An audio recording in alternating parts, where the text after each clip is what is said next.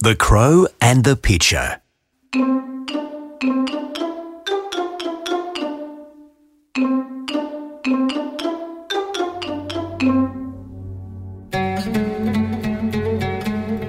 In the middle of a very long drought, when the birds didn't have much to drink, a thirsty crow found a pitcher with a little water in it. Hang on a second, what the platypus pajamas is a pitcher?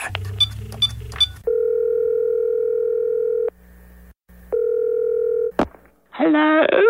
Hello, Mumsy? Oh, hello there, narrator man. Mumsy? Wh- what's a pitcher? Oh, well, yes, well, a pitcher is a big jug. Oh, well, that makes sense. Is there anything else, dear?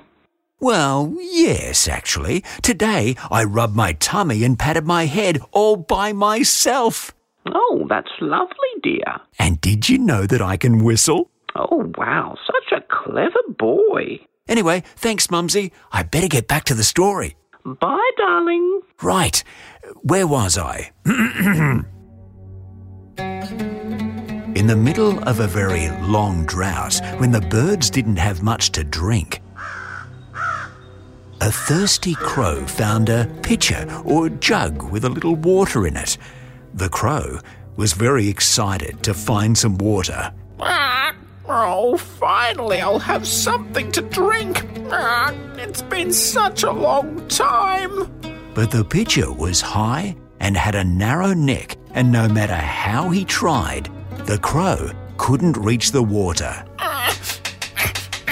He tried to tip the pitcher over to get a drink, but it was far too heavy. The poor thing felt as if he might die of thirst.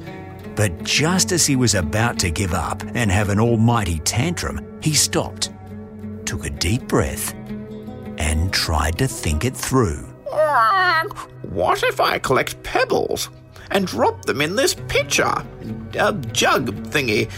The more I drop in, the higher the water will rise. So, the crow got to work collecting pebbles and dropped them in one by one.